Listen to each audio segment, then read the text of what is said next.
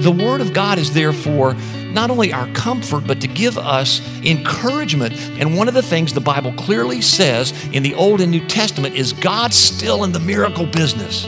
He still does miracles, and He wants to do miracles for you. This is Moments of Hope with David Chadwick. All throughout the Bible, we learn of God's miracles being performed. So, does He still do miracles? Today, David takes us to the fifth chapter of the Gospel of Luke, where Jesus performs a miracle on a man who couldn't walk. But there's more to this story. Here's the first part of a message called Miracles by Faith. In 2 Kings chapter 4, uh, there is a woman, a Shunammite woman, a Gentile, who encounters Elisha one of the great prophets of God. And she is infertile, and she goes to Elisha, and he says to her, Next year at this time, you will have a son. A similar kind of word, you'll have a son named Jeremiah that was given. And I found this particularly interesting at one point in my life because some of you know that Marilyn and I struggled with infertility for a number of years. Uh, God finally gave us Bethany, our daughter, and some years passed thereafter. And like every dad, I'd hoped to have a son. And I was reading 2 Kings 4, and when that word came from Elisha to the Shunammite woman, next year at this time you will have a son, I felt like the Lord used that verse to speak to my heart. Now, look, when you read the Bible, folks, there's a logos word, L O G O S, the Greek word from which we get logic, a logical understanding of the Word of God in His Word. Okay, and that needs to be understood. But there's also something called the Rhema word. That's when God takes a word from His Word that's particularly for you for your situation. And when I read that, those words leapt off the page into my heart, and I was sure I heard God say, That verse is for you. I even wrote it down and said, Lord, did you just speak to me? Am I going to have a son next year at this time? And almost to the day, almost to the day a year after, my son David was born. So I can't encourage you strongly enough to read this book and to claim its promises and to cling to them in faith. It's part of the way the miraculous works. Now, what's interesting is in that story in 2 Kings, the boy was given to the Shunammite woman. And at some point, as he's growing up, probably I would guess around Jeremiah's age, he's a young boy in the field. He has a brain problem, a headache, and he falls over and dies. And the mom went to Elisha and said, Are you kidding me? You know, after waiting all of these years, I finally get the son and, and God's going to take him home? And Elisha fell on top of him and started praying for him, asking God to restore him to life. And what's so fascinating in the story in 2 Kings 4 is it says, And the Shunammite woman's son sneezed seven times and came back to life sneezed seven times and was brought back to life. So the Word of God is there for not only our comfort, but to give us encouragement. The stories there are applicable for us today. And one of the things the Bible clearly says in the Old and New Testament is God's still in the miracle business. He still does miracles. And He wants to do miracles for you. Now, remember, the greatest miracle of all is the new birth in our hearts. Uh, for the truth is, we are body, soul, and spirit. And if you can imagine three circles that all intersect body, soul, and spirit, every single one of us is all three of those. And body is our bodies, our soul is our mind, our wills, and our emotions. Now, Jesus said that's the most valuable thing all of us have is our ability to think, to choose, and to feel it's unique for all of us, but it is our soul. Jesus asked the question what value is it to gain the whole world, to have millions upon millions of dollars, but lose your eternal soul? That's who you are for eternity. But there's also a spirit life that Jesus wants us to have. It was dead in its sins and trespasses because of original sin. We're conceived with that spirit life dead. The only way it can be made alive again is by receiving Jesus as Lord and Savior. When that happens by His grace, not by our works, we are made made alive in Him. The Holy Spirit births again. We're born again in that spirit part of who we are. And what Jesus desires is for that spirit life to control the body and the soul. That we think and we make choices and then feel like Jesus feels, to be conformed to his image by the power of the Spirit. And our bodies are under the control of the Spirit, not all the lusts of the flesh in this world. That's God's design. But if our spirits are dead in our sins and trespasses, and the only way they can become alive again is by the empowering of the Holy Spirit, that's a miracle from God. God alone is the one who can do it by grace through faith. So, for those of us who love Jesus, the greatest miracle we can ever experience, we've already experienced the new birth in Christ. But then for the rest of our lives, I'm convinced God wants to do miracles. Now, as you've been in ministry as long as Marilyn and I have been, we've seen them regularly, not, not only in our healing from our infertility, but in many other ways. Marilyn and I have traveled internationally, and we have enough stories we could fill the next hour telling you about. In India, we met a lady who had been raised from the dead. She was dead, and they laid hands on her. She was raised from the dead. And we have other instances where people couldn't walk. And in Lebanon, Hikmat Kashu, our friend and pastor, went and laid hands on this person, and they're now walking around in the fields working every day, you know, 10, 12 hours a day. And there's no other explanation except God just chose to do a miracle. Now, if you struggle with miracles, may I ask you to struggle with Genesis 1 1? Now, what is Genesis 1 1? It's the first verse of the Bible. It says, In the beginning, what? God created the heavens and the earth. Now, if you believe that, the rest of the miracles are easy to believe in, aren't they? If you believe God created this world, He is quite able supernaturally to do whatever He desires to do. So, today, what I want to do is to look at a section of scripture of a miracle where Jesus healed a paralytic and use it as a way to challenge all of us to seek a miracle for ourselves, to be an instrument of miracles for others, and also to have a real heart for those who don't believe in Jesus. To ask that God might use us as his instrument to birth new life into others in our spheres of influences so we can accomplish this great vision that God has given us that we talked about a couple of weeks ago at the ballpark, that God's given us for the next 12 years years because it's going to take all of us in the power of the Spirit seeing miracles flow for God to complete this vision that He's called for us to do. Are you ready? Yes. Five people are ready on the front row. How about you back there? You ready? Thank you. Okay. And the context of these verses, real quickly, as Jesus heals this paralytic, the verses before he had just healed a leper. And after he did that, in verse 16, chapter 5, he went and prayed. Let me read that verse to you so it can set up what we're about to see. But he would withdraw to a desolate place to pray. Now, why would he do that? Because Jesus knew that all of his power from the Holy Spirit, all of the ability to do miracles, all of the ability to heal came from prayer. It came from prayer. So the context is Jesus had just prayed. Now look what happens. Luke 5 17. On one of those days, as he was teaching, Pharisees and teachers of the law were sitting there who had come from every village of Galilee and Judea and from Jerusalem. And the power of the Lord was with Jesus to heal. Now, where'd that come from? Folks, where'd it come from? His prayer life. That power came from his prayer life. He probably was depleted in the power of the Spirit when he healed the leper. Now he's replenished through prayer.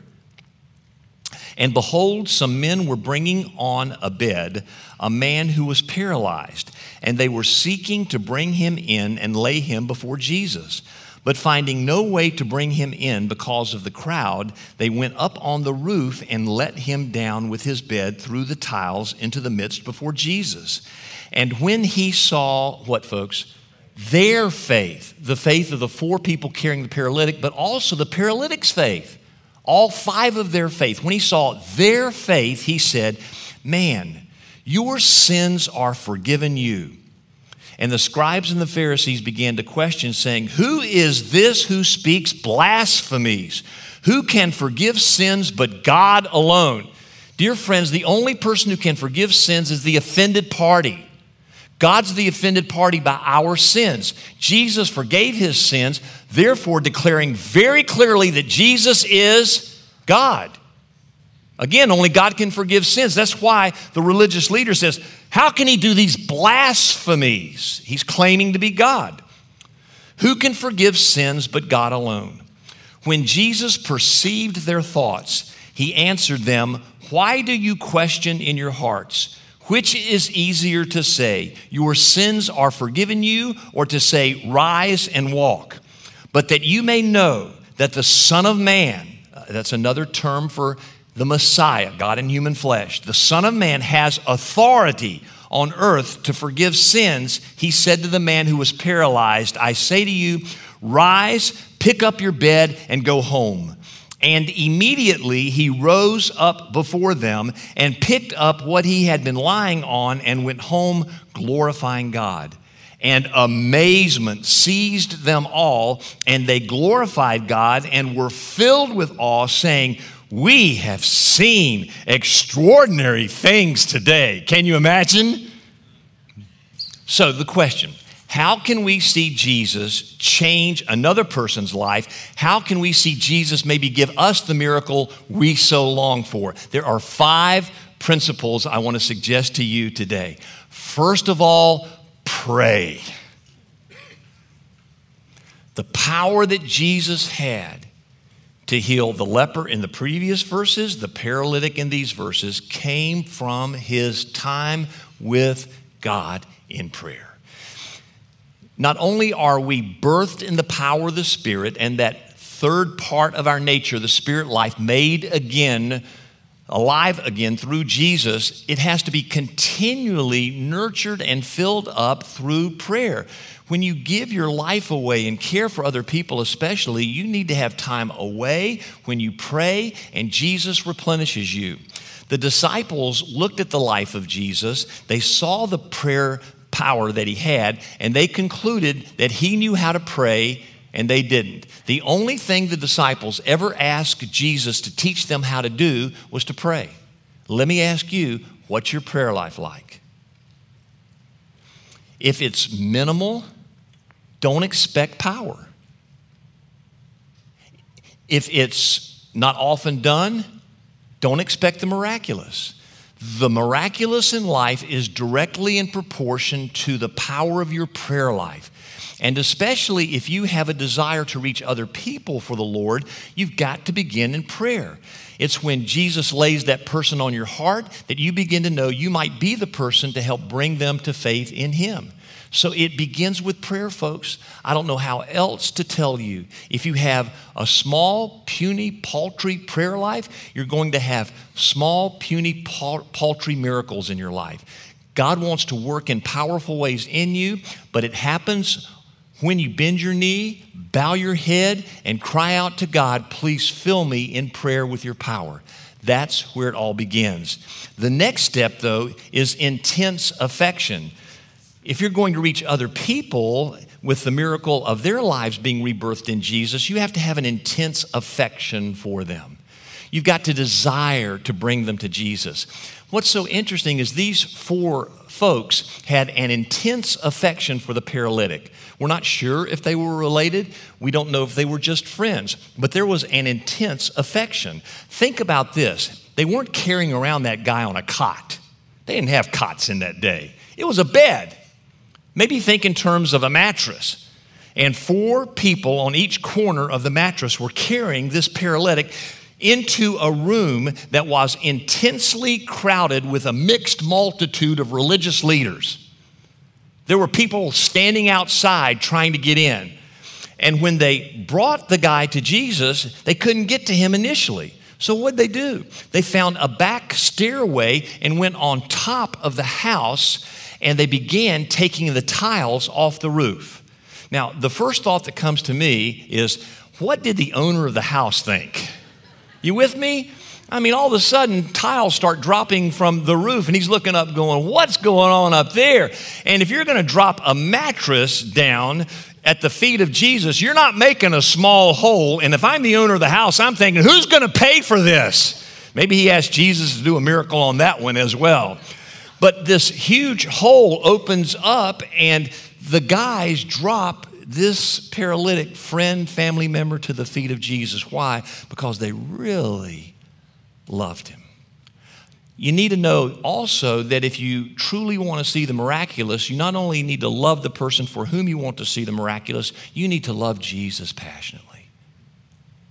You've got to do whatever it takes to get close to him. If there's anything keeping you from getting intimate with Him, you've got to remove it. If it's at first the crowds, you got to find a way around the crowds.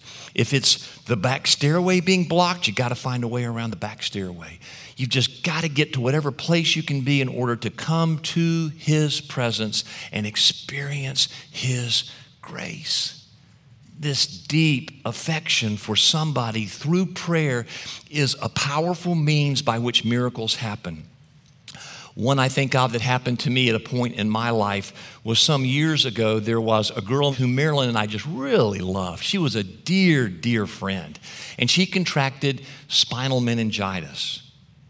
She went into the intensive care unit, was connected to all the tubes and the wires. She was not in good shape.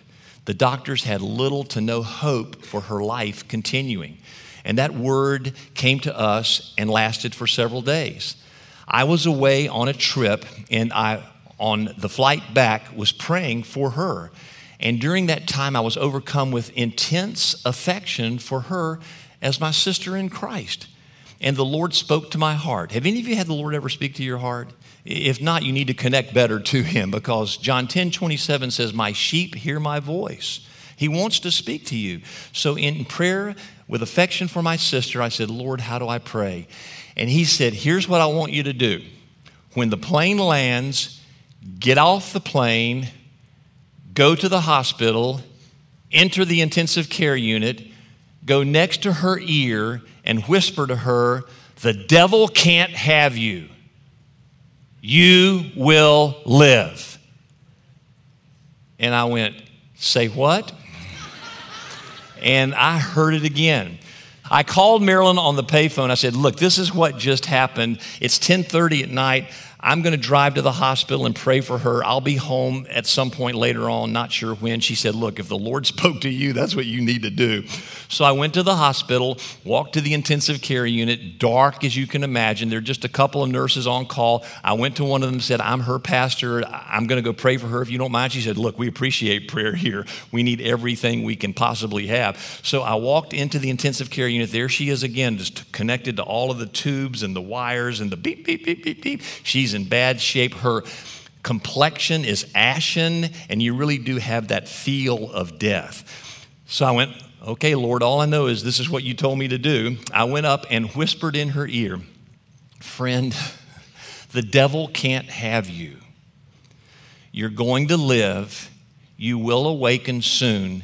I pray this in the name of Jesus.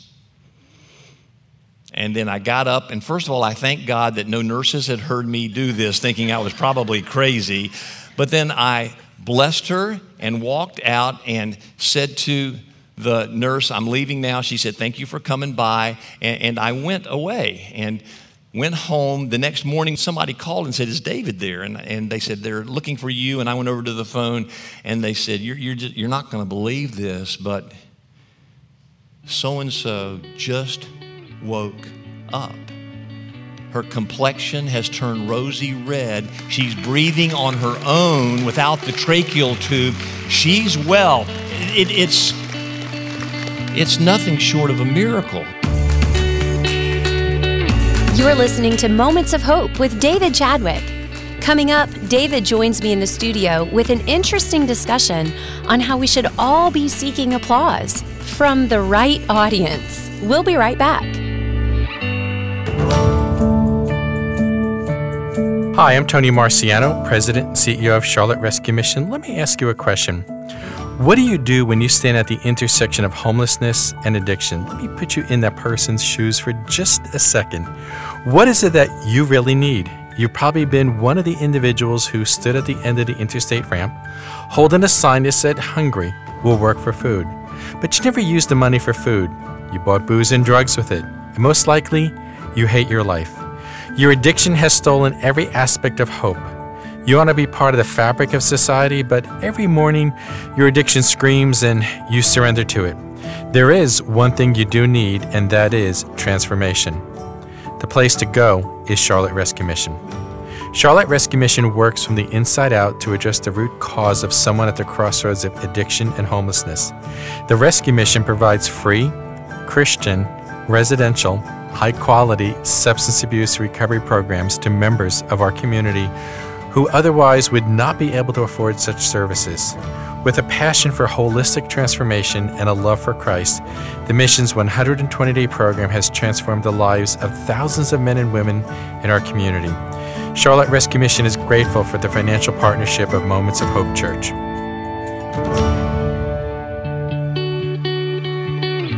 I'm Jen Houston. Thanks for listening today. Joining me in the studio is our pastor, David Chadwick. David, thank you so much for being with us. Thank you, Jen. Great being with you as well.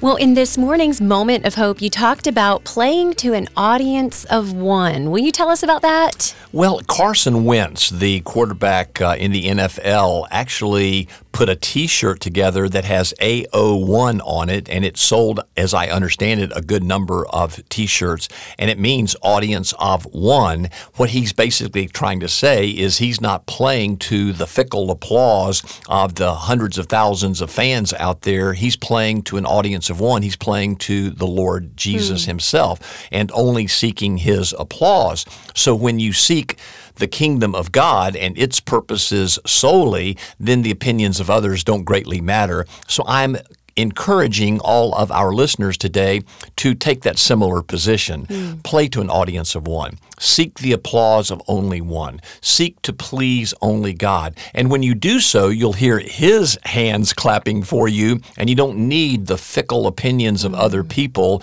to make you feel like you're an important person. I like that so much. It reminds me of a phrase I've said before, but it is if you live for people's praise, you will die by their criticism. Exactly. Wow. And then when you have many people criticizing you, you feel like you're worthless Yeah. and it causes you to fall in great despair. But when you hear the Lord's voice, the only author and giver of life, say to you daily, You're my child. I love you deeply. I care for you. I've given you a new name, a new call, a new purpose. When you know that reality in your heart, you can face the criticisms of other people boldly because you know the one to whom you're playing has really given you his approval, the Lord himself. Mm. I can't help but remember this verse, Matthew 10 28, where Jesus said, And do not fear those who kill the body but cannot kill the soul. Rather, fear him, God, who can destroy both soul and body in hell. And I think here of Proverbs 1 7, where Solomon said, The fear of the Lord is the beginning of wisdom. Jen, I'm going to go ahead and say this. I love grace and I live by grace. Mm-hmm. Grace is so powerful in my mm-hmm. life, but I only understand grace because of the fear of the Lord. Mm. As I come to grips with my sin and place that against His holy character, I go, uh oh, I'm headed to hell. Mm-hmm. And so then when I receive His grace, grace is what motivates me to please Him in every possible way, to obey all of His commandments. But for people out there, many of whom I see calling themselves Christians, I go, you're behaving this way, this anti God way. You say you're a follower of Jesus, but your life doesn't show it. Is there no fear of the Lord? Mm-hmm. Do you not have a sense you're going to be held accountable, Romans 14 12, for your life before the Lord one day? I think the fear of the Lord is the beginning of wisdom. First of all, to drive you to Jesus, and then secondly, to live in a holy way thereafter. I like this so much. And really, to clarify, the fear of the Lord is the awe and the wonder and the awareness of, you've said this, his holiness. Exactly. His majesty, greatness, and how we're not. Yeah. And and when you're in that presence, again, it drives you to the cross where you receive his grace, your forgiveness, and then the righteousness of Christ becomes yours. You know you are forgiven. You know you're clean and pure in his sight. You're his adopted son or daughter, and you live in that loving relationship and you desire to obey not because you have to, but because you want to Hmm. for his glory alone. That'll preach, David. Thank you so much. Thank you, Jen, and listeners, thank you for joining me today. And always remember AO1 play to an audience of one. This has been Moments of Hope with David Chadwick, Senior Pastor of Moments of Hope Church. We'd love to have you join us for worship this Sunday morning. We meet at Providence Day School, located at 5800 Sardis Road in South Charlotte, at 10 a.m. You can find more information on our website, momentsofhopechurch.org. And while you're online, be sure to sign up for David's daily Moment of Hope, delivered every morning to your inbox. And also check out David's Hopecast. They're both free and available at momentsofhopechurch.org. For David and the entire Moments of Hope Church staff, this is Jen Houston, hoping you have a great weekend.